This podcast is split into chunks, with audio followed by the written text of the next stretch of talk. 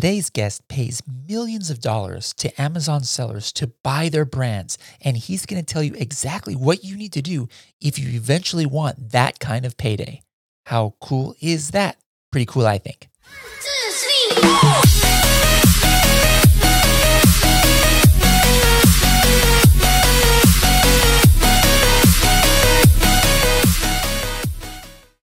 Hello, everybody, and welcome to another episode of the Serious Sellers Podcast by Helium ten. I am your host, Bradley Sutton, and this is the show that's a completely B S-free, unscripted, and unrehearsed organic conversation about serious strategies for serious sellers of any level in the e-commerce world. And we've got somebody who definitely helps serious sellers out there. Chris, Chris, how's it going?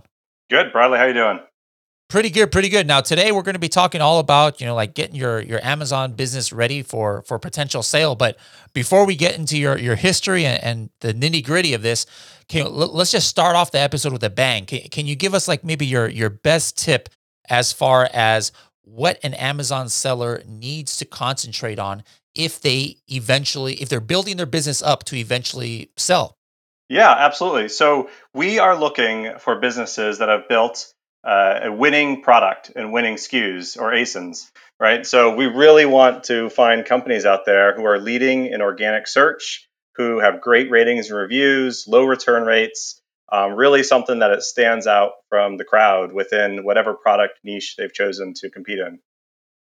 Excellent, excellent. All right, so we're going to get more into detail on that stuff, but that's that's a great way to start the episode. Let's take it back. You know, right before we started recording, you said that, you know, before you've lived in California, you're actually in Boston right now. Where were you actually born and raised for the most part? Yeah, I was born in Tokyo. My father was a doctor in the Air Force, um, and so I was born on an Air Force base outside of Tokyo. So then after Tokyo, you're just like kind of like doing the military life, going from base to base? Yeah, yep. Moved pretty much every two years growing up. Um, I ended up finishing high school outside of South Dakota, or outside of Pierre, South Dakota, and um, went to undergrad in Atlanta, and then moved to Milwaukee after that, and then Pittsburgh, uh, and now I live outside of Boston. So I have been all over the all over the country and uh, and the world growing up. So I can go through all those places if you want, but go ahead. So as you're bouncing around from place to place growing up, like uh, I mean. Were you wanting to be in the military when you grew up, or what did you envision your life turning out to be? You want to be a doctor? Yeah, it was. I didn't want to be in the military, but I did. I did want to be a doctor. So I thought going into undergrad that I was going to go to medical school, um, and then um, I just, you know, another uh, four years of medical school, then residency, residency and internship, and all that, the long stuff. I just wanted to get out there and start working and start making a living. And so after four years of undergrad, I was ready to jump out into the world. And so gave up at that point. So you gave up on the on the medical path. So then yeah. What was your first gainful employment, I guess you could say? Yeah, first job out of under. So I was a computer engineer uh, okay. in undergrad. And my first job was at G E Healthcare in Milwaukee, where I was in uh, what they call the I M L P program, which is the Information Management Leadership Program, supposed to put me on a path towards being a C I O one day, uh, which is a Chief Information Officer. Um, it was a two-year program. After a year, I decided uh, two things. One, I didn't want to work at a company as big as G E. So there were about one hundred forty thousand employees just in the healthcare Ooh. division. And that was one of seven G E divisions. And so too big, uh, too bureaucratic for me. And then second, I didn't really love doing infrastructure technology. So I was doing kind of database integrations and server uptime uh, type of stuff. And sounds exciting. Um, yeah, exactly. yeah. So, so I actually left after a year. I quit in the middle of the program.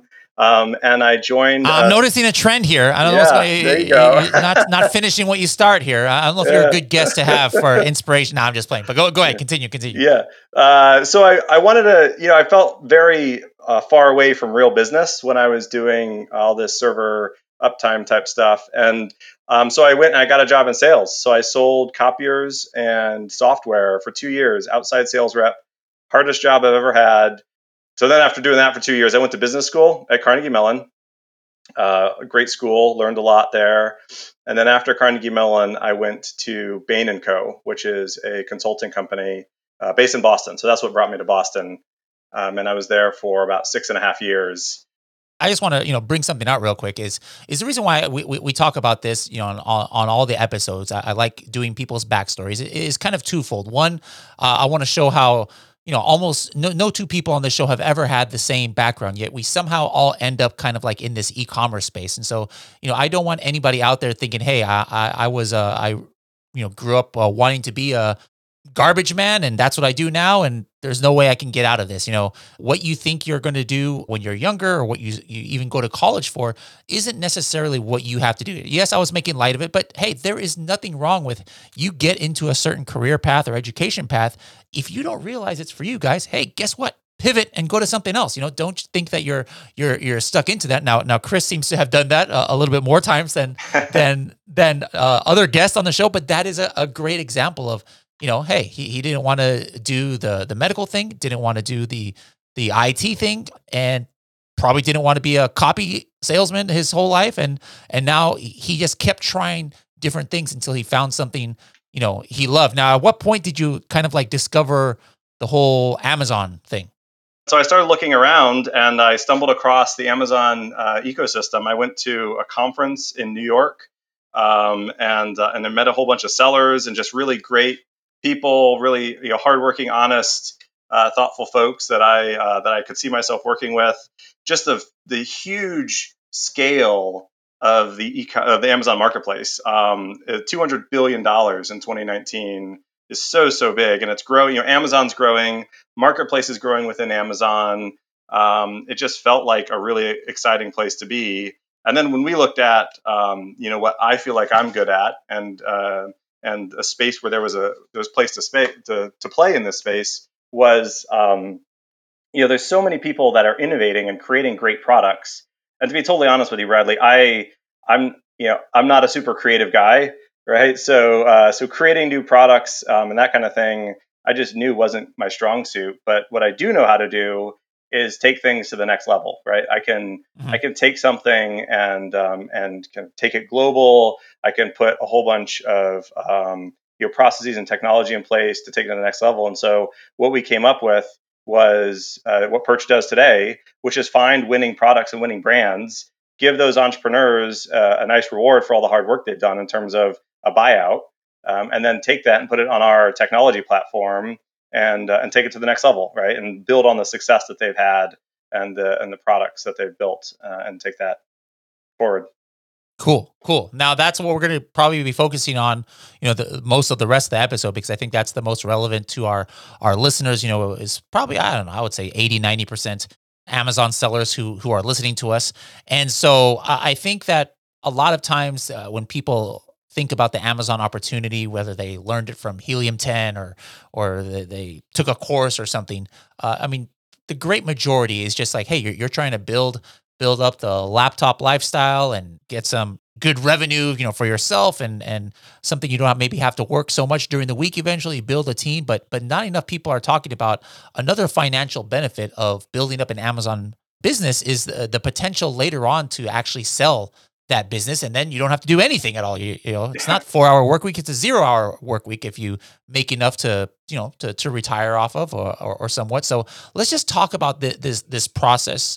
You know, first of all, like how how did you guys even discover this? I don't know, need or or or this opportunity, I guess you could say, of of how actually kind of uh, you know, buying existing Amazon businesses and and building them up is better than just like building a, a a million brands yourself?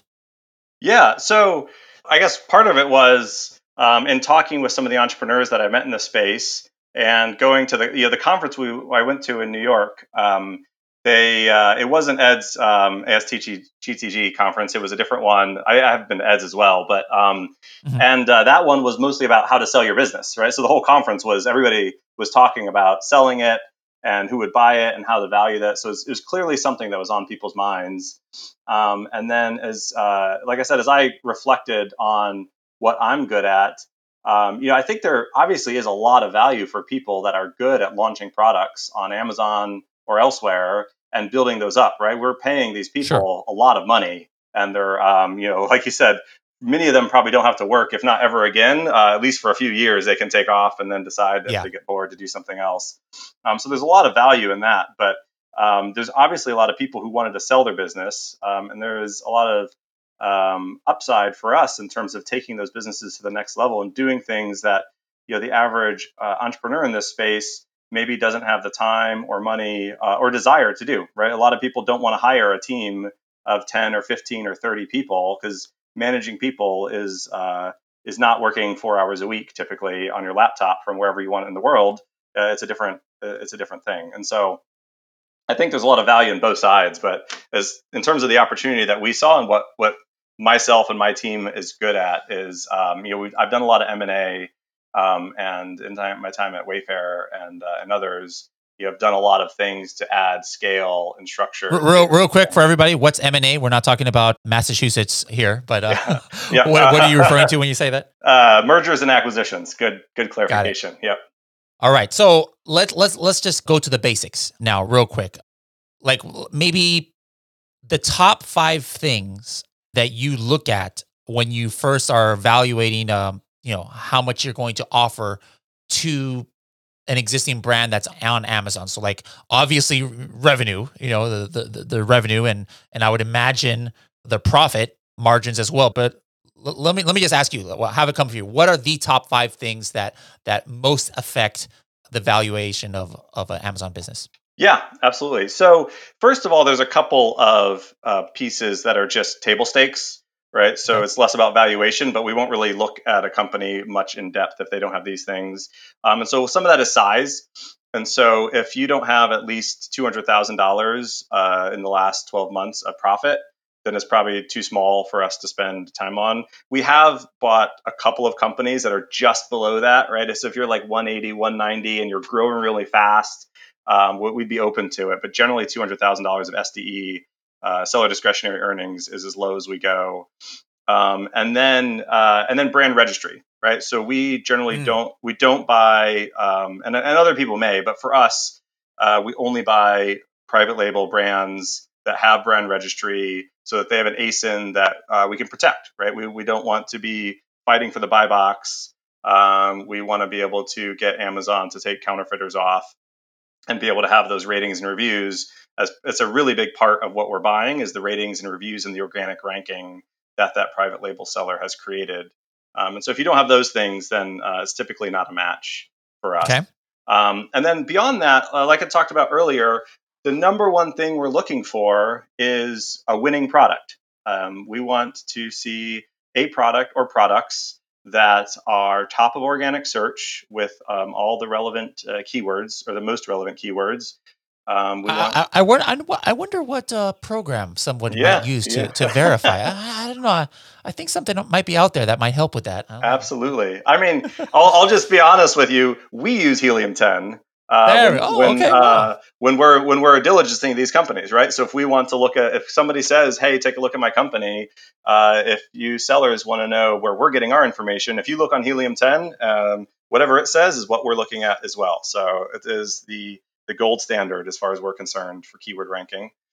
Um, and then, um, so well ranked with uh, keywords, we want to see low return rates, right? Customers generally being happy. We want to see ratings and reviews that are differentiated from competitors. So if you look at a lot of product categories, there's usually like two tiers of products. There's anywhere from two to five, maybe a few more that have a lot of reviews. And sometimes, depending on the niche, sometimes that's three hundred reviews, sometimes that's five thousand reviews. But there's there's a few that have the most reviews, and then usually there's a there's a drop off, and everybody else has, you know, ten percent of that. So if it's a five hundred review category, maybe everybody else has fifty or less reviews.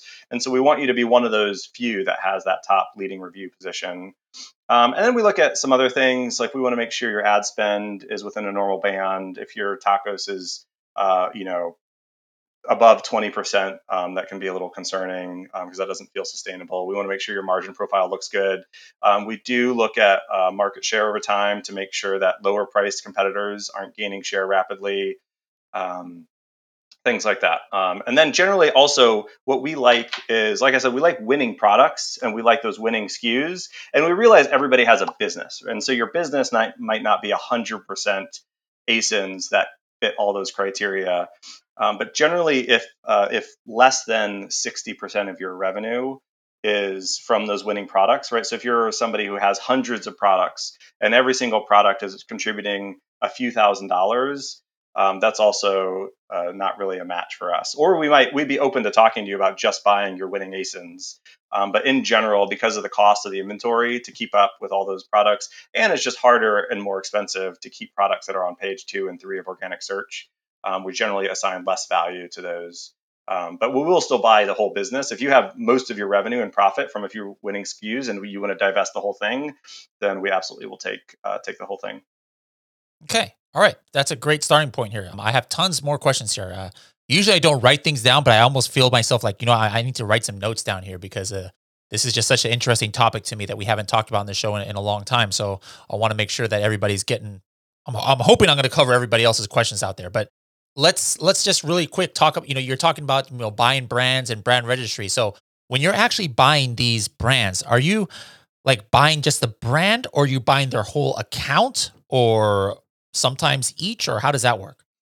Yeah, absolutely. So we typically buy, uh, we always buy the brand. So we, we buy the trademark, um, any I P associated with the brand, um, and any um, I P close to the brand. So for example, we've we've purchased Um, uh, you know, assets of a company where they had a main brand and then they had a sub brand that they weren't really using anymore, but it was in the same product category. And because we asked folks to sign a non-compete, um, we bought the, you know, we bought that I P as well. And then outside of that, we typically, um, you know, I'm, I'd say seventy percent of the time we've taken over their seller account. But um, either if they ask us to, or if we want to, we can just transfer the A S I Ns, transfer the brand registry.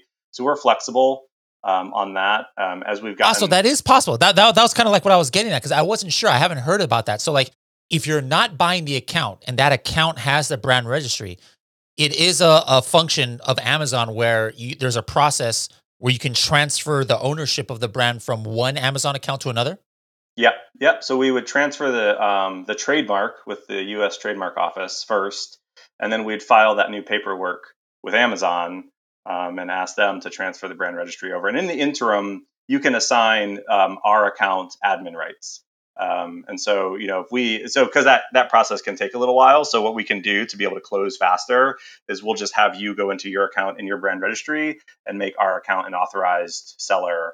Um, and if you have transparency program, ah. we can also do that. We've done that as well. So, um, so we can have like the immediate term solve to make it work and then, uh, get it fully transferred over. This is great to know. So, so then it's not like, you know, you know, people out there might be thinking like, hey, I want to build, I'm not sure which one's going to take off. I want to build up multiple brands. It's not like they have to worry about having to have a different account for every single brand just because you have to buy the whole account. They, they can have it all in one account and then you can just sell them an individual brand that, that you're interested in. That's correct. Yep. For us anyway. Okay. Yep.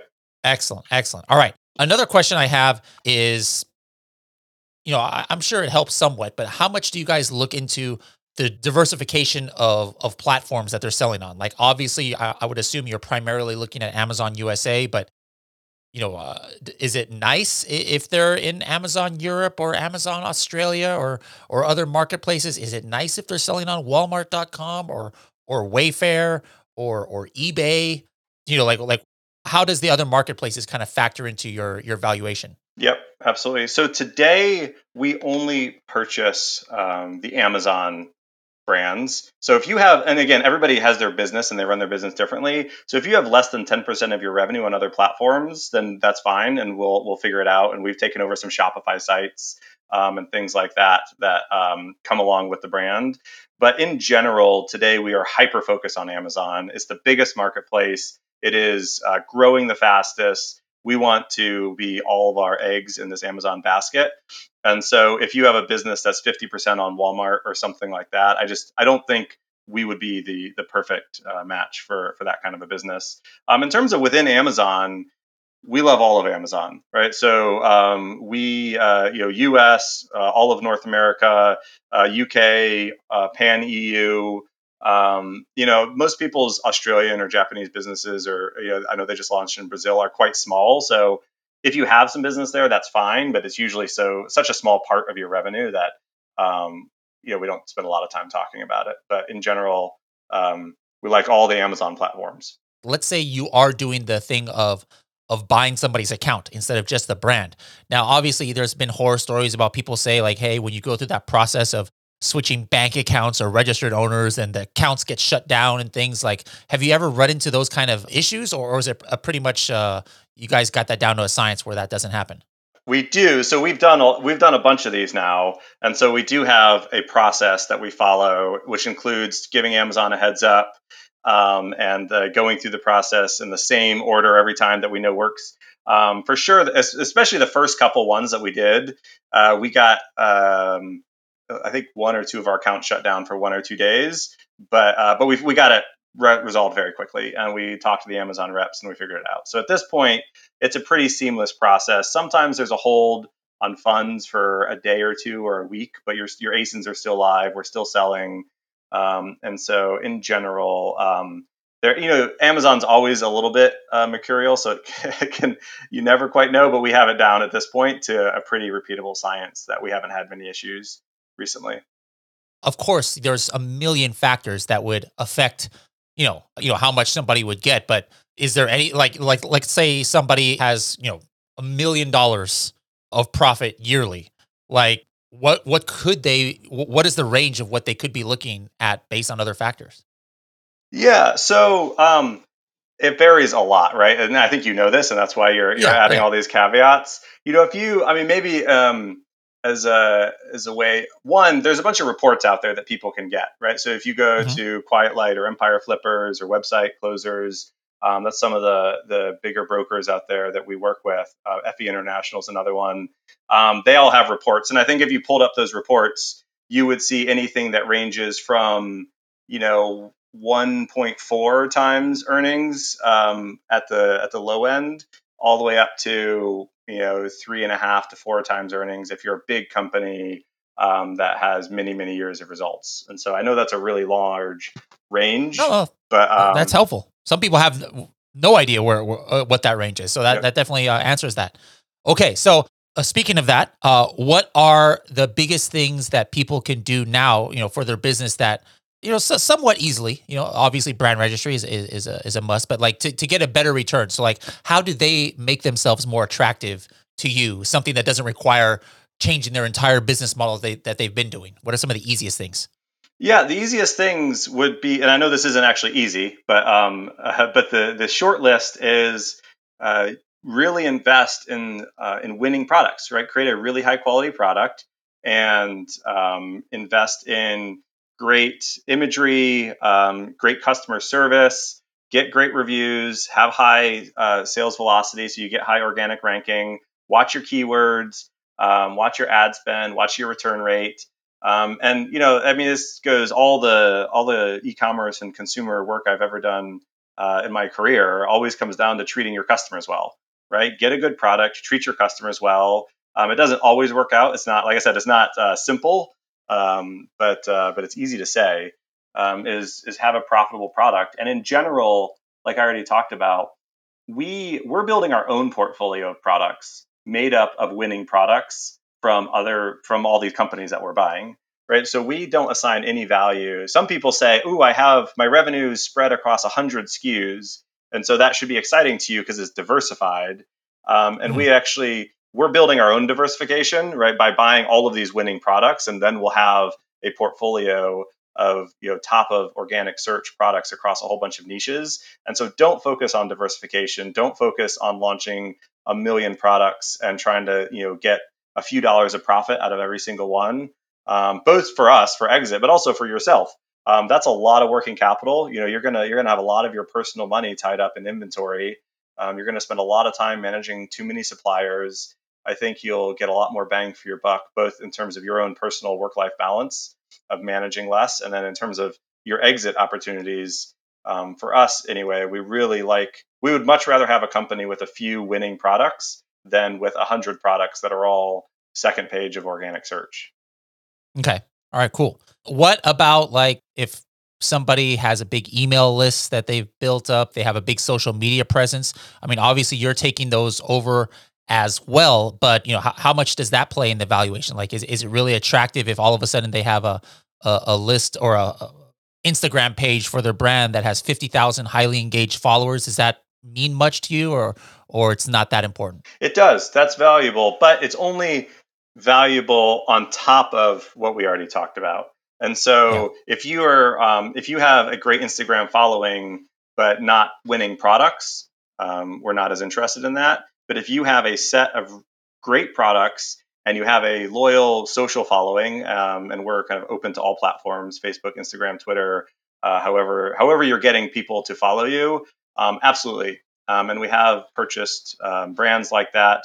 We've even brought over V As uh, from some of the brands who are running those programs so that we don't lose any of that special sauce that uh, that was going into that before. Because for sure, if you have found a way to drive off Amazon traffic onto Amazon, then that is valuable, right? That, that helps you not only get more sales, but get better organic ranking, because Amazon values those um, those kind of clicks onto their platform and then and then conversions pretty highly in their search algorithm. Okay, cool, cool. Rough figures. What's, if you if you can say this, what's the most you guys have ever paid for an Amazon business and the least? The least was, uh, I think, around four or five hundred thousand dollars, um, and the most was several several million dollars. Nice, nice. So I think that, that should get some people excited about yeah. who, who wouldn't want that kind of payday. That's uh, a, that's what I was. End. Yeah, I mean, even on the low end, but on the high end, like you can. Uh, I don't know what everybody's lifestyle is like out there, but several million dollars goes a long way. if, mm-hmm. You know, spend spend a few years on a cruise or something. Yeah. Now, now this is just for you guys. I, I'm just curious. What what's your end game here? Like, uh, are you are you is it is this kind of like a flip my house on, on the uh, on the home improvement channel where you, you want to buy a house and then flip it later on for more money? Are you just trying to build this revenue stream, or or what what are you guys trying to do? I am glad you asked. That's a great question. We this uh, I'm going to tell you what uh, what I really think here, and you might call me a dreamer, but um, uh, I I think that the future of products out there lives with the entrepreneur. I think that um, companies like Procter and Gamble, who develop a lot of, and Unilever and those who develop a lot of the products that we all buy today, um, are are not going to be keep, be able to keep up with the the hustle of uh, these entrepreneur communities that are out there. Um, and over time, because it's gotten so much easier to source products from China through Alibaba, and so much easier to sell products through places like the Amazon Marketplace, that I think more and more people are going to continue to create products, innovate on those products, create better products than you can get from uh, the big C P G companies out there, um, and sell those and, and find success. And so what we want to do is we want to build a platform that over time, you know, I, I what I'm building is a, is a lasting company, right? I, we want to have the best products from across the world. Uh, we are starting today on Amazon, but eventually we're going to be meaningfully multi-channel. And we want to have all the best products and have this collection of products that are made by entrepreneurs and therefore better suited for um, for the problems that they're solving and uh, and are successful in the marketplace. And then we can take those and we can use our uh, our scale and our technology and take them global, put them on, you know, if you're not already, you know, for example, if you have a, just an Amazon U S product, um, you know, over time, our our aspiration would be to take that, take it global, put it on Walmart, put it on, um, you know, wish dot com or any other uh, marketplace that's out there, uh, secure the right brick and mortar relationships, sell these things through brick and mortar. And really, the goal is to take the best products and give them the benefits of scale. And I think that this can be a really interesting um, new entrant into consumer goods. You know, I think more and more we can get great winning products at a much lower cost than um, than otherwise through your normal kind of Unilever, Procter yeah. and Gamble type of companies. Um, and so I, I think I, this, I'm really excited about the transition that's going on and the um, and the fact that all these entrepreneurs are now able to launch these products and be successful, and uh, and then we can help them take it to the next level. Nice, nice. Now, now, how many will you have, you know, potentially bought by the end of uh, end of this year for for twenty twenty? So you come December thirty-first, you guys will have bought maybe how many? Yeah, uh, Amazon companies. Yeah, we think we'll have about twenty by the end of twenty twenty, um, and close to seventy-five by the end of twenty twenty-one. Wow, that's that's awesome. That's awesome. That's awesome. So so basically, you're just taking it over, and you got your whole team of people who who just take over where where the brand owner left left off. You know, where they're doing all the keyword research and managing the P P C campaigns and and building it out. Like, are you guys actually expanding the brand to, like the product line, like, like let's say it's a, you know, like the Project X coffin shelf. So, so you, you buy that, you buy the Manny's Mysterious Oddities uh, brand that, that we created on Project X. And then you're like, hey, let's make a, a coffin bookcase and let's make this. Are you guys doing that? Or are you just kind of like, just like expanding the existing products? So we do not do any new product launches. Um, we, uh, we, we, like I, like I was just saying, you know, we think that the launch process is, uh, is what these entrepreneurs are great at and what Helium ten helps them with. And so in general, we don't want to compete with our, you know, I view the sellers as our customers in a bunch of ways. Um, right. So they have built this great business and I want to convince them that we are the right home for that business for the long term. And we don't want to compete with our customers by launching new products. And so, um, we take the brand. We commit to kind of making the most out of that existing brand. But as you as you know, Bradley, the, the hardest part of this whole thing is creating a product that gets product market fit, right? That ends up that customers love, that gets to the top of organic search, that has great ratings and reviews, that has a low return rate. Like that is hard. It's really hard. Even people that are really good at it have, uh, you know, I've, mm-hmm. you know, some people might claim that they have, you know, ninety percent success rate. I think that, you know, by by our standards of, you know, winning S K U probably needs to have at least a hundred thousand, if not two hundred thousand dollars a year in revenue. Um, by that standard, you know, most people maybe have a ten, fifteen, twenty percent hit rate. So it's really hard, even if you're good at it. Yeah. Um, and so our what we want to do is say that's what you guys are good at, right? Um, and uh, and you guys should do that. And what we're good at is taking that and taking it to the next level. And so we take the brand, we try to maximize the value of what we have. And so we um, we invest in the products, we invest in terms of like making sure the high quality. If we get feedback from customers on this thing or that thing, um, so we'll always be open to variations. But typically the A S I N, right? All those reviews, that organic ranking, is the most important part. And so we're not, we don't try to recreate new A S I Ns. Typically we, we take what we have and we, mm. and we try to go, go as far as we can with it.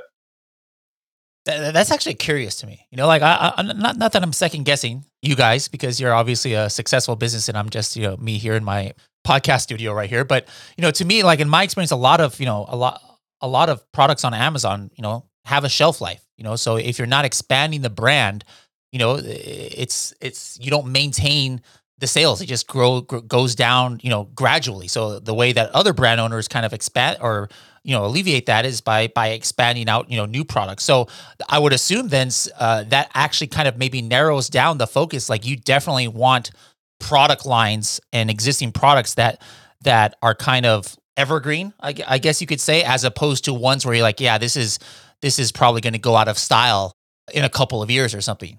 Correct. Yeah. So we um, we generally stay away from things that require high levels of new product introduction to stay relevant. And so that is, you know, anything uh, fashion um, oriented, uh, high tech type of stuff we stay away from. Um, anything that feels like uh, like fidget spinners is the example I always use mm-hmm, with my mm-hmm. team, right? Like we don't want to buy fidget spinners because those are going to go up and then go way down. Um, so yeah, so we're looking for steady evergreen products, which, you know, I think is probably eighty percent um, of the catalog.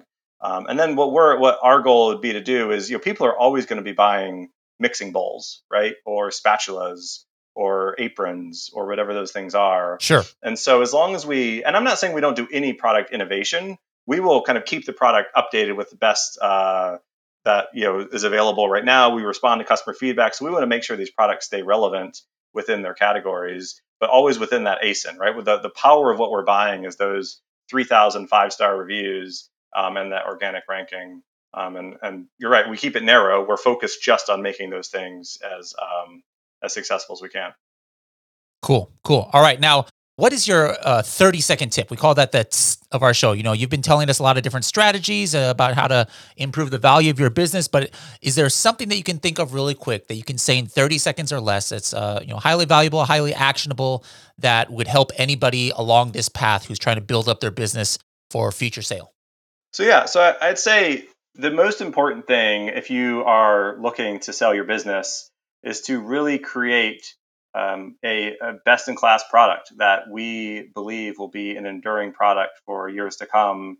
Um, and what that means is something that has great reviews, great organic ranking across the right keywords, um, has a, a good price position, a good a good profitability, good cost position, um, you know, good customer feedback. And, uh, you know, really, it comes down to um, building a great product and a great brand. And, and if you've done that, um, which I expect uh, many of your listeners are doing and aspire to do, then then we'd be really interested in talking with you.